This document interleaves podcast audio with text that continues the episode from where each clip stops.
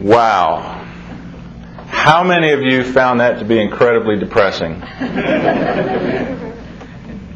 one person out of that entire video, one person said, I'm deeply rooted in Christian faith, and my purpose in life is to glorify God in all that I do. I don't know if you caught what the one young man said because there was laughter right before that, but he said, uh, My purpose in life is just to keep doing and doing until I get it over with. How productive do you think that young man is going to be in whatever he puts his hand to in life? How much joy do you think he's going to bring to his family and to those around him going through life just feeling like I'm just doing and doing until I get it over with? Incredibly sad. But I want to ask you this morning is there really a purpose in life for you and me? Or are the people on that video right? Does God really have a plan for you? Does He have a will for you and me? And if so, why in the world does it seem so hard to find? You know, I've heard some people try to describe finding God's will for their life, and they describe it as a game of cosmic hide and seek that God seems to be playing games with them. You know, you want to find me? I'm over here. And then when you come to look for him, he runs somewhere else and hides and says, Oh, I'm over here. Some people have described finding God's will as a spiritual Easter egg hunt. That God seems to take some kind of weird pleasure in hiding His will and His purpose for you in these obscure places, hoping that you'll never find them.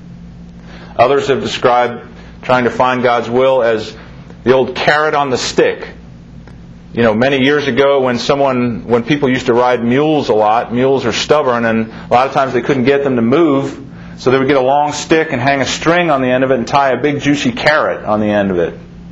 And then they'd get on the mule and they'd dangle that carrot in front of the mule and his eyes would look at that thing and he'd start walking towards it. Well, as soon as he walked, of course the carrot would move in front of him. And he'd walk and walk and walk, hoping to get that carrot and eventually get where the owner needed him to go, but he'd never get the carrot. And some people feel that that's the same thing God is doing with uh, trying to keep His will for their life obscured and just barely out of reach. So I want to ask you this morning does God really have a plan for your life? Take your Bibles, please, if you have them, and turn to a very familiar passage of Scripture in the book of Jeremiah, chapter 29. And who can tell me what verse? 11. Told you it was well known. Now, we're going to do something a little odd this morning. I'm going to ask you to turn there and go ahead and just keep your place there and take notes or whatever you want to do. And we're going to come back to that verse at the end of the message today. You know, whenever, um, whenever you take a road trip to a place that you've never been before, what's the one thing you make sure you have with you before you set out on a trip to find a place you've never been to? Well, if it's if it's for me, I don't trust MapQuest that much anymore. They send me on all these odd turns that I didn't really need to take. But if it's if if you're like me, I make sure that I either have a map or I have directions that somebody has given to me. So that while I'm on the road, I'll know what signs to look for. So that I'll know when to turn left, when to turn right, and when to stay straight. I would never think of setting out on a cross country journey without a map something to point me in the right direction. And what we're going to do today is begin a brand new series entitled Road Signs to Finding God's Will. And it's my prayer that over the next several weeks as we embark on this new series, that this will be just practical, good old meat and potatoes, like they say here in the South. Just hands on Bible teaching we're not going to get into, you know, fancy theology this time around. We're going to get into stuff that I hope you'll be able to sink your teeth into and go home and go, you know what? That, that just really clicked with me today. And I can take what I heard today and I can put it into practice tomorrow and the day after that. One of the questions that I hear a lot from people, from people here and elsewhere, is how do I know if I'm in God's will? How do I know? I think I am. How can I be sure? And can I ever really know for sure? Well, as I said, any journey that you've never been on before requires directions. It requires us to look for signs to help us find our way. But you know, signs in life uh, are not uh, are not always easy to understand, are they? I mean, every once in a while you'll see a sign that just doesn't make much sense at all.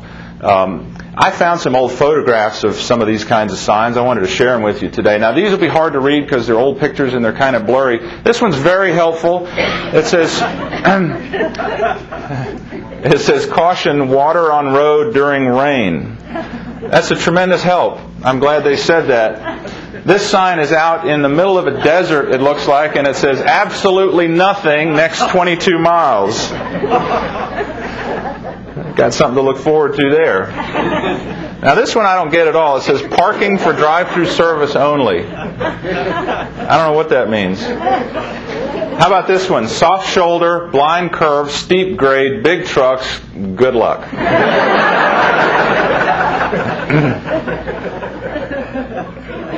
Now here's one I like. It says no stopping any time, and they've put it 15 feet in front of a stop sign. I imagine there's some very confused motorists at that intersection. this one says entrance only, do not enter. Nobody's getting in there. Now, this one's really hard to see. Um, it says notice, no signs allowed at this intersection. I'm wondering if it includes that one. I don't know. I'm guessing they mean those little signs that people staple up on the post. Now, this is just cruel. Illiterate, write for free help.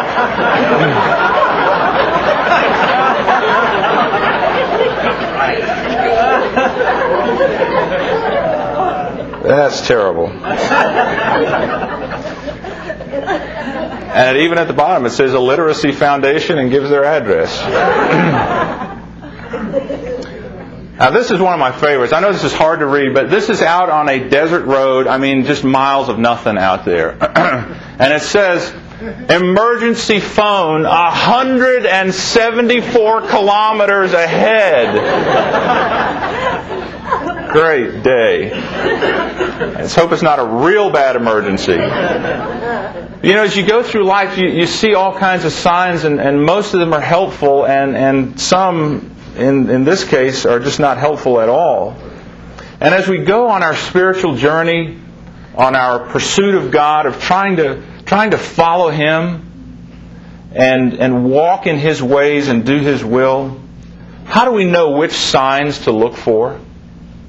I mean, as we're, as we're cruising through life, doing our best to walk with God, do we even know what signs to look for?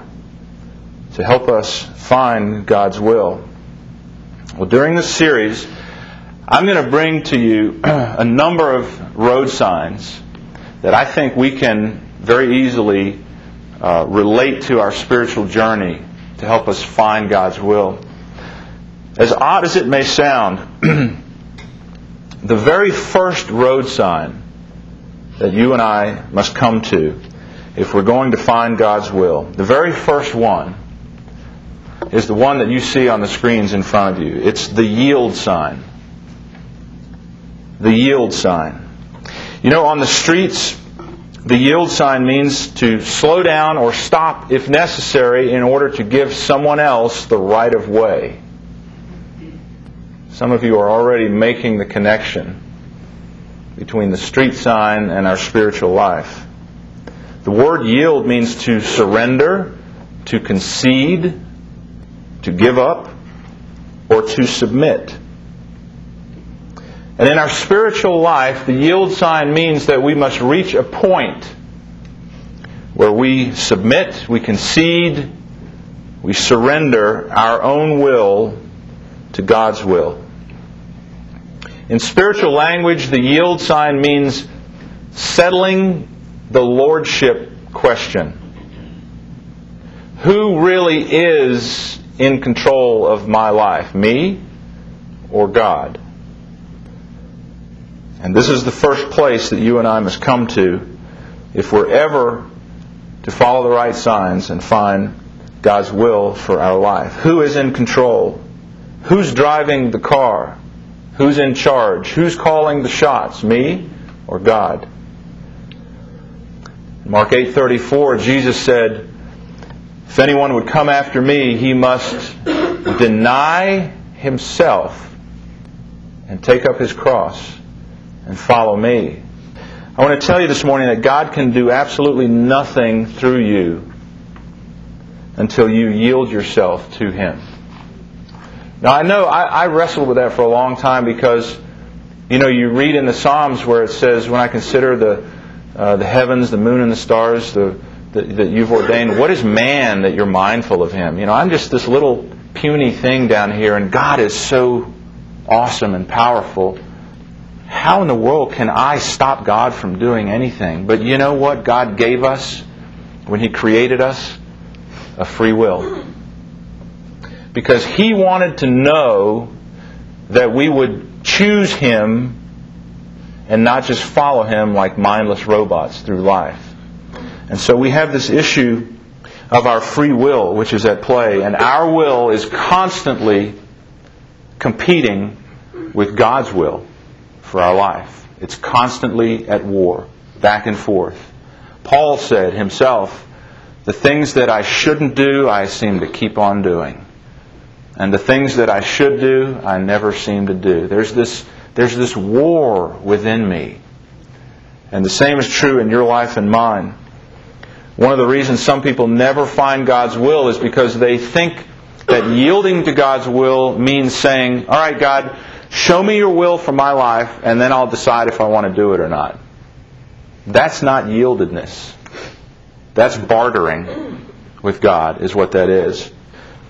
You and I have to reach a point in our life where we come to grips with this yield sign. And we're not willing to just give a little to God, but we're willing to totally yield ourselves to Him. Our past, our present, and our future to Him. And as I was thinking through this and putting this message together, I thought of a number of things that can keep us from totally yielding our lives to God.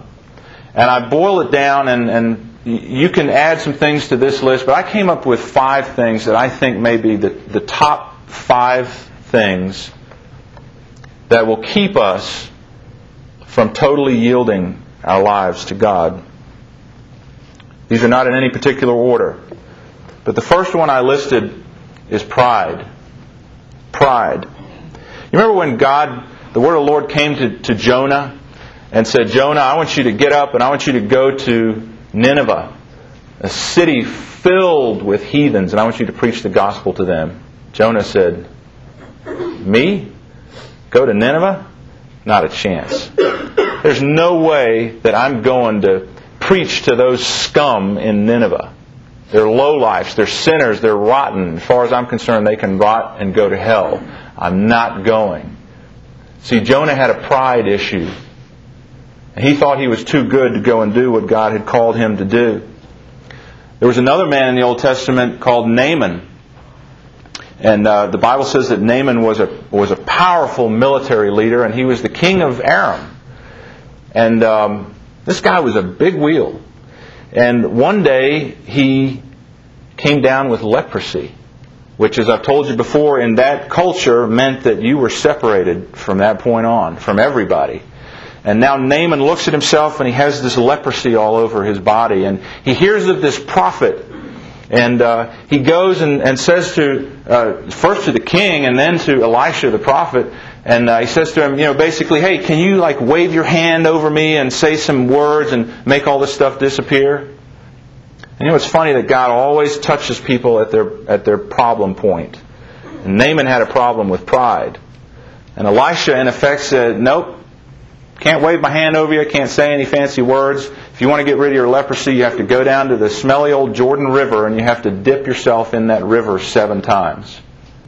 What did Naaman do? He freaked out. What? You know who I am? I'm the king of Aram. I'm a mighty military man. You want me to go down and, and, and wash myself seven times in that dirty Jordan River? And he refused to do it. And finally had a change of heart and went and did exactly what Elisha said. I heard one preacher uh, preach a message on that. He called it Seven Ducks in a Muddy River. I've never forgotten that. He had to go duck himself seven times in that dirty water. And guess what? When he came up the seventh time, his leprosy was gone. His pride for a while kept him from doing what God wanted him to do. Old Peter, even late into his life, resisted God's call to set aside his old Jewish legalism. Remember that? He struggled with it even towards the end of his life, wrestling with, I can't eat these foods and I can't associate with these people. And his pride as a Jew almost kept him from doing what God wanted him to do. Has that ever happened to you? Pride? God says, I want you to serve here in the church. I want you to do that. And you go, um, you know, I'm really, I'm not going to do that. I mean, somebody else can keep the nursery. I'm, you know, that's not my thing. I'm above that. Teach a, a little kid Sunday school class? Mm, no, no. I'll do something else. Witness to that person over there? No, I'm not doing that. I've already shared my story with you on how I blew that. I'm not going to repeat it, even though you wish I would. Um, it's just so easy for us to allow pride in our life to keep us from yielding ourselves to what God has called us to do. James 4 6, you know it well. It said, God resists the proud, but gives grace to the humble. And it says, Submit yourselves, therefore, to God. I, I mentioned this point because uh, I just felt impressed to put it in, but I mentioned it first because I just wanted to kind of hit it and then move on to the others. I don't think that this is a big issue in this in this church with you folks. I, I don't think it is. I, I, know most of you, and um, the reason that this church is what it is today is because you are so willing to do whatever God has asked you to do. And that's one of the reasons that this church exists today and why God is using us. But I mentioned that because maybe there's someone here who is really struggling with the pride issue and you just can't get past it between you and God. I would encourage you, if that is uh, one of the things that's keeping you from totally yielding your life to God to find His will, I would encourage you to spend time with God and dealing with that. Well, the second thing that we see that can keep us from finding God's will and from totally yielding ourselves to Him is fear. Fear. This is a big one. It's huge among believers. I've struggled with this for years. You remember when God appeared to Moses in the burning bush and he laid out his plans for what he wanted Moses to do? Moses began making excuses immediately. I numbered them one time. He made six excuses to God of why he could not do what God was calling him to do. Six excuses. Why? Because he was scared out of his pants. That's why. Go to the Pharaoh and stand before him and say, Let my people go? Whew. Thanks, God, but that scares me just a little bit. I'll just keep tending the sheep if you don't mind. Remember when the angel appeared to Gideon and told Gideon what he wanted him to do? Gideon tried five times to get out of it. Five times. Because he was terrified. The Bible says he was hiding out when the angel appeared to him because he was afraid. He was scared to death. You know, here's the thing about finding God's will. If you're here today and you really can say with honesty, man, I want to know God's will for my life. I'd give anything to find that out. I want to tell you something on this issue of fear that's very, very important. You will never yield to God if you don't trust Him. And you can never trust God until you know Him.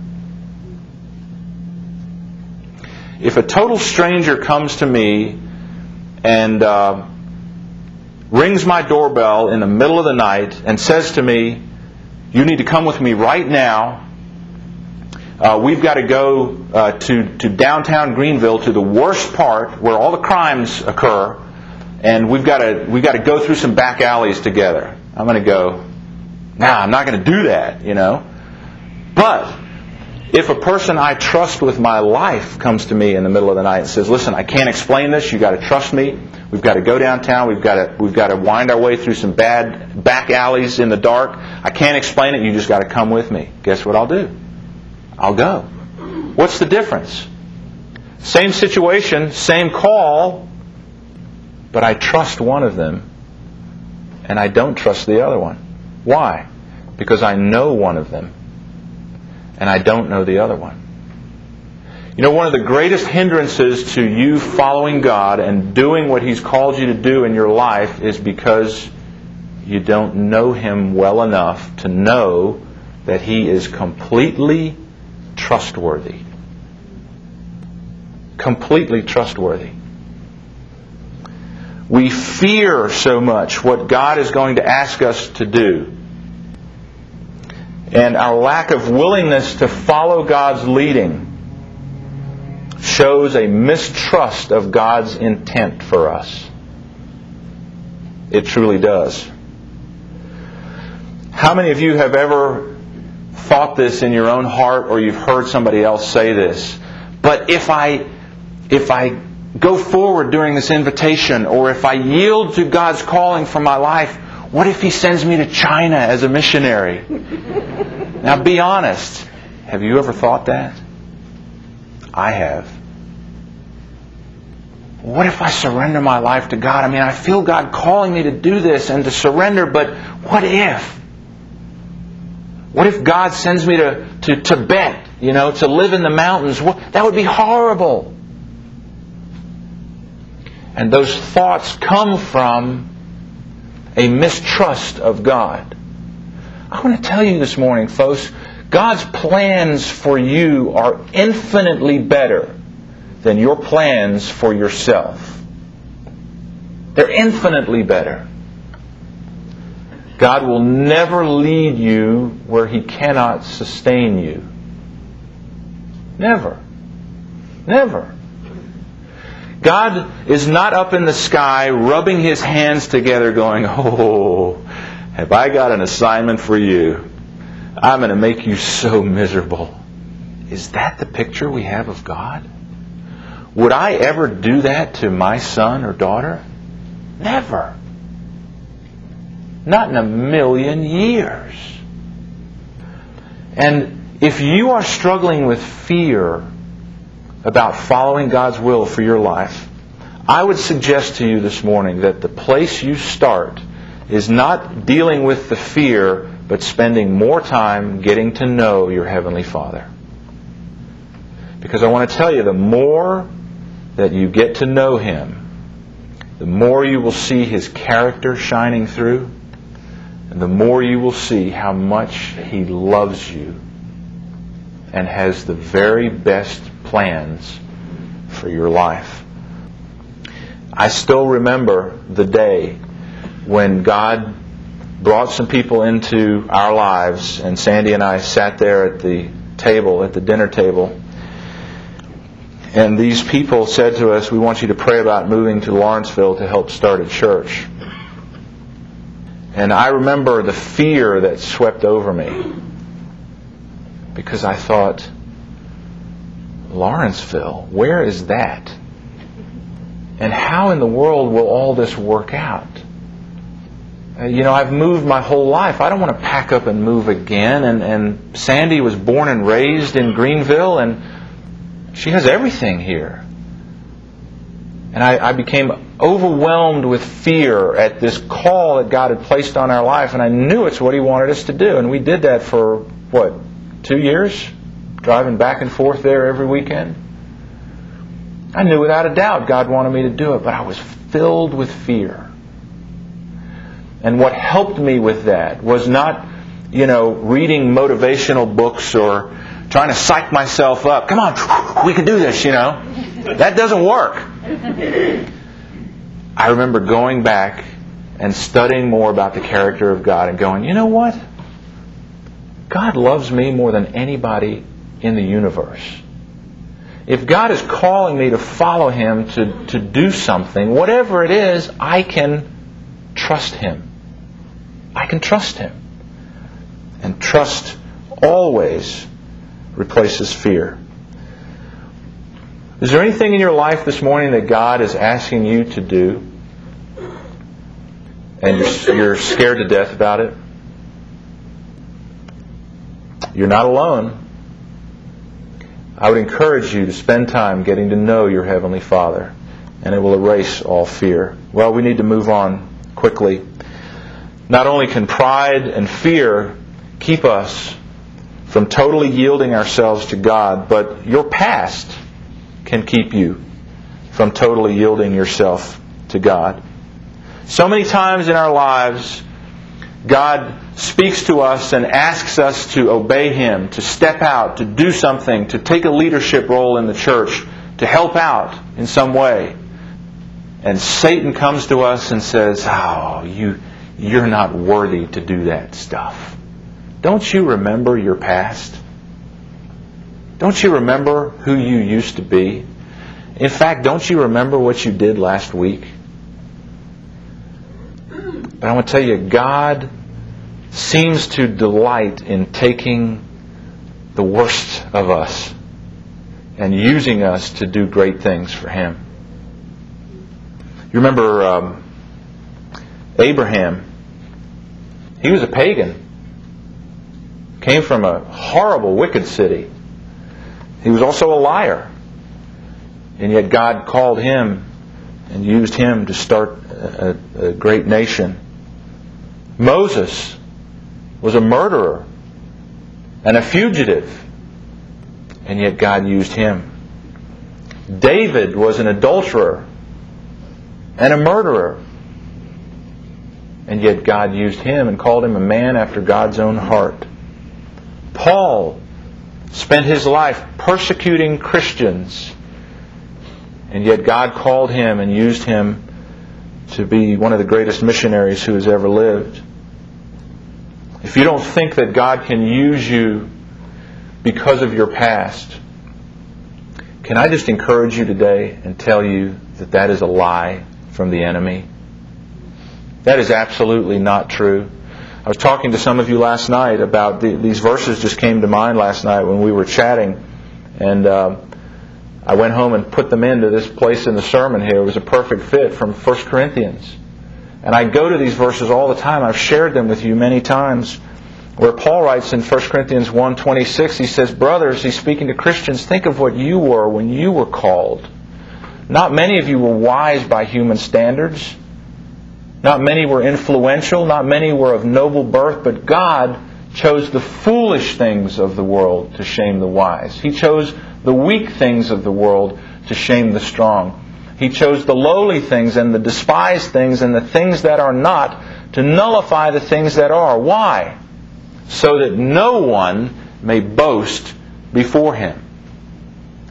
Your past should never keep you from going forward with God and doing what He's asking you to do. Because I want to tell you today, folks, however big your past is, God's grace is bigger. Amen? God's grace is so much bigger than your past. I thank God for His tremendous grace. Ephesians 1 7 and 8 reminds us that in Him we have redemption through His blood, the forgiveness of sins, in accordance with the riches of God's grace that He lavished on us with all wisdom and understanding. Here's a thought that came to mind as I was putting this message together. I jotted it down. Maybe it'll mean something to you. God specializes in making bright tomorrows out of dark yesterdays. Isn't that an awesome thought from God? God specializes in making bright tomorrows out of dark yesterdays. Maybe some of you here today are haunted day and night by your yesterdays, by your past. And they're, they're like anchors tied around your neck, keeping you from ever being able to rise above and move forward. Folks, listen, your past is not a prelude to your future. It may be with the world, it may be on your resume, but I want to tell you with God, your past is not a prelude to your future. Isn't that good news? Isn't that just awesome news to know that all of our past has been washed in the blood of Christ and He's given us a bright future? Well, not only your past can keep you from totally yielding yourself to God, but fourthly, your plans or your possessions can keep you from following God. I, um, as most of you know, I started a computer business many years ago and got it up and running, and, and it took off, and man, we were doing great and just uh, having a ball. And I remember when God began speaking to me, saying, I want you to give that up, and I want you to do something else. I remember thinking, but you know, wait a second. I've laid all these plans out for the future. I've mapped my business out and we're ahead of schedule on that. And I've mapped my future out and financially and everything was just cruising along great and God kept tapping me on the shoulder. Every time I'd go to a meeting, every time I'd drive or fly somewhere, I'd hear God saying, Phil, you're not doing what I want you to do. I want you to give this up. And I was like, man, I cannot give this up. I have no idea what I would do next. And my plans were keeping me from totally yielding to God. And I'll tell you this much if God's really calling you to do something, I would suggest to you that you listen to Him the first time around rather than resisting and resisting and resisting. Because it's very hard when God pulls the rug out from under you in your life. Maybe some of you have experienced that. I have. And it's a horrible thing. But my plans kept me from yielding to God. Maybe your plans or your possessions are weighing you down and keeping you from following God. You know, when I think of this, I always think of the story of um, the, the man, the rich man in Mark chapter 10 I just want to read this for you real quick. Mark chapter 10, starting in verse 17. It says, As Jesus started on his way, a man ran up to him and fell on his knees before him. Good teacher, he asked, What must I do to inherit eternal life? Why do you call me good? Jesus answered. No one is good except God alone. You know the commandments, Jesus said. Do not murder. Do not commit adultery. Do not steal. Do not give false testimony. Do not defraud. Honor your father and mother. Teacher, the man said, I have kept all of these since I was a boy. Wow. I love verse 21. I've never, I wish I could crawl inside Jesus' head and see what he was thinking when he said this, but the Bible says Jesus looked at him and loved him. You know why? I think the guy had done a pretty good job of keeping all of those things. I think he was being honest about it. I don't think he was being arrogant. I think he'd probably done a good job, and Jesus looked at him and must have thought, hmm, you've come so close. But watch what happens. Jesus said, This one thing you lack. Go and sell everything you have and give it to the poor, and you will have treasure in heaven. Then come, follow me. Watch this. At this, the man's face fell. He went away sorrowful because he had great wealth. Jesus looked around and said to his disciples how hard it is for the rich to enter the kingdom of God.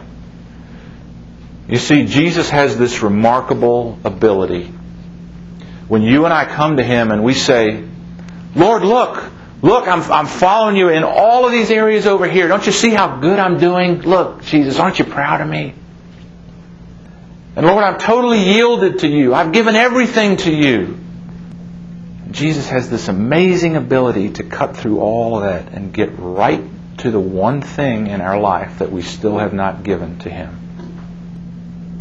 And he saw that this was a good young man who had been keeping all the Jewish commandments and traditions. But his possessions were the one thing that he could not yield in order to follow God. And Jesus just put his finger right on that in such a gentle, loving way and said to him, This one thing you lack. Take all that money of yours, all that wealth, give it away to the poor, and then you'll be ready to come follow me.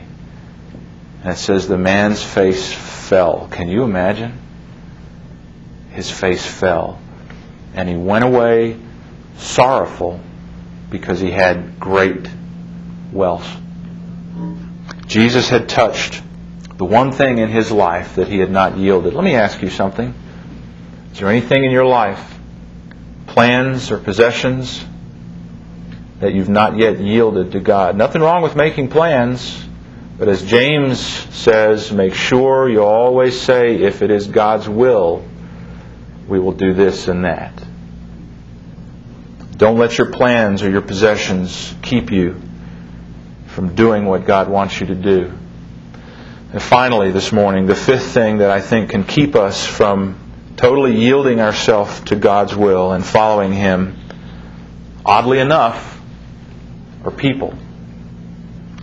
People.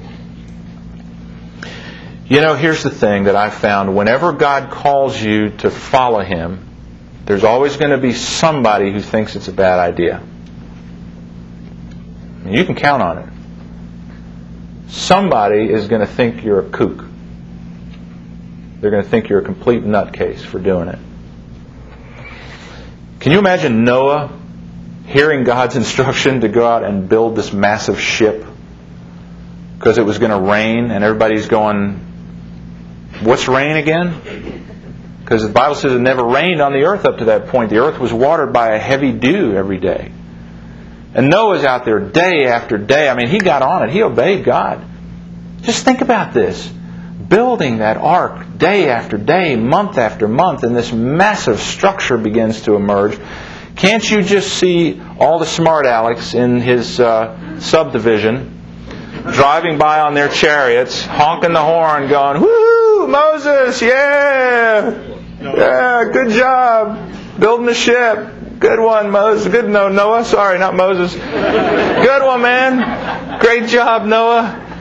Yeah, and don't you know that he was the talk of the town? Don't you know it was headline news? There's this nut obeying God, building an ark. I'm sure the criticism that he took from people was just unbelievable. Joshua and Caleb. Remember when the spies were sent over to survey the land? Joshua and Caleb came back. They said, We can do this. And all the others said, No, we can't.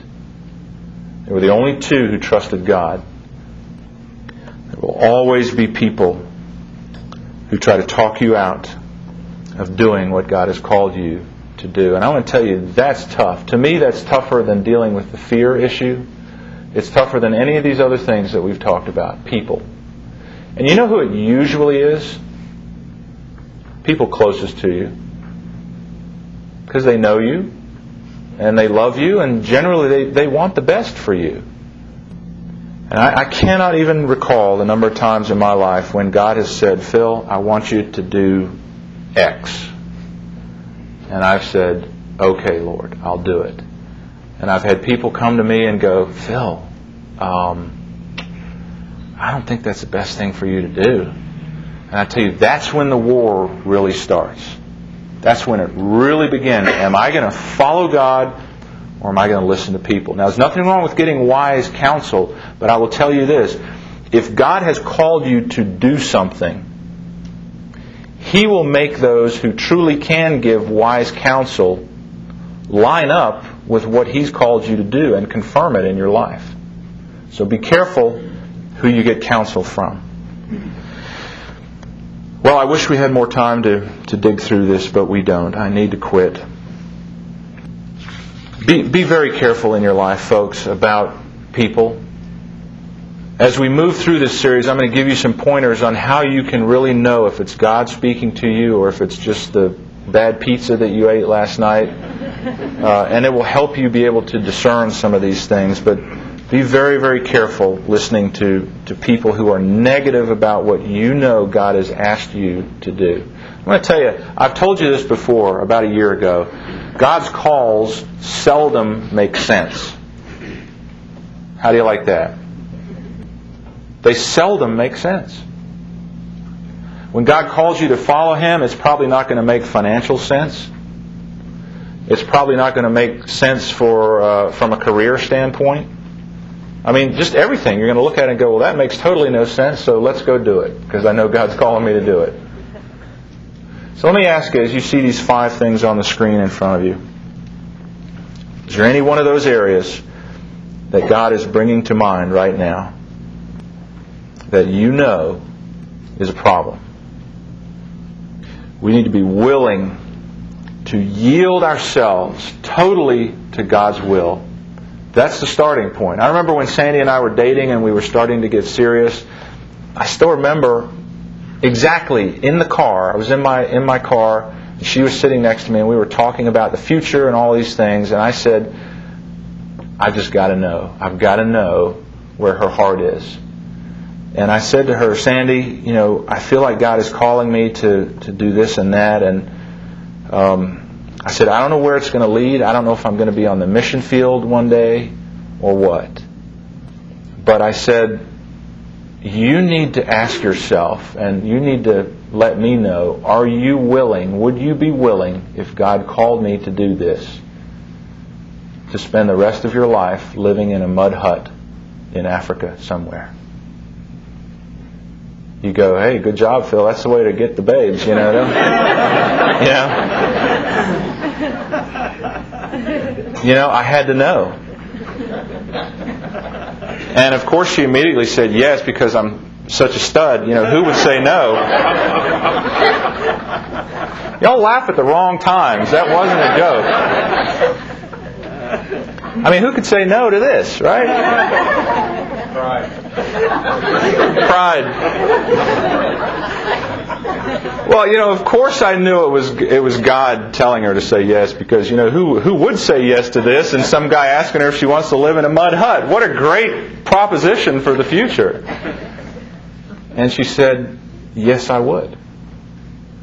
And I knew right then that it, you know I was dating a woman whose heart was yielded to whatever God wanted her to do.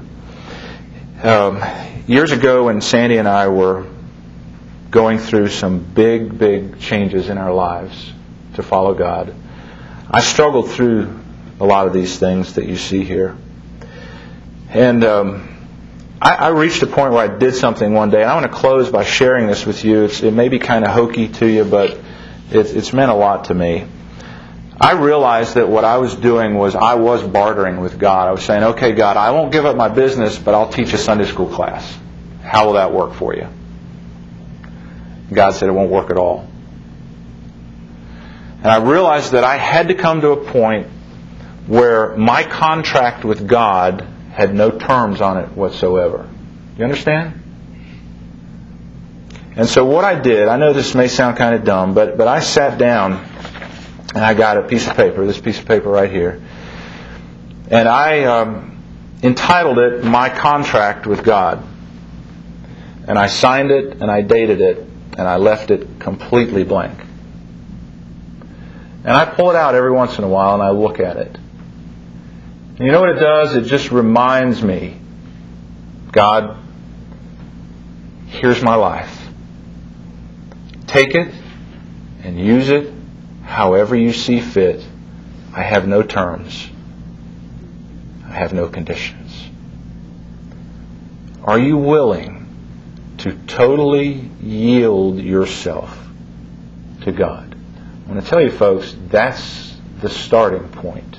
That's the first road sign to finding God's will. Let's pray. Father, what an awesome thought it is for me that you not only created us in your image, but you didn't just leave us here. You have plans for us. And Lord, in trying to hurry through this and close, we didn't even read the verse that I asked the folks to turn to, but your word says in Jeremiah 29:11, God said, "For I know the plans that I have for you," says the Lord. Plans to prosper you and not to harm you. Plans to give you a hope and a future. And Lord, a God like that is worth trusting our lives to. And so I just pray, Father, today that if there's anyone here who really wants to know your will for their life, I pray that they would deal with this first road sign today. And that they would realize that they'll never move forward with you until they've totally yielded everything to you. As someone once said, you are either Lord of all or you are not Lord at all. Help us with this, Father. It's not easy. But I pray there'd be some here today, maybe a few, who would really get this and it would change their lives forever. We ask in Jesus' name. Amen.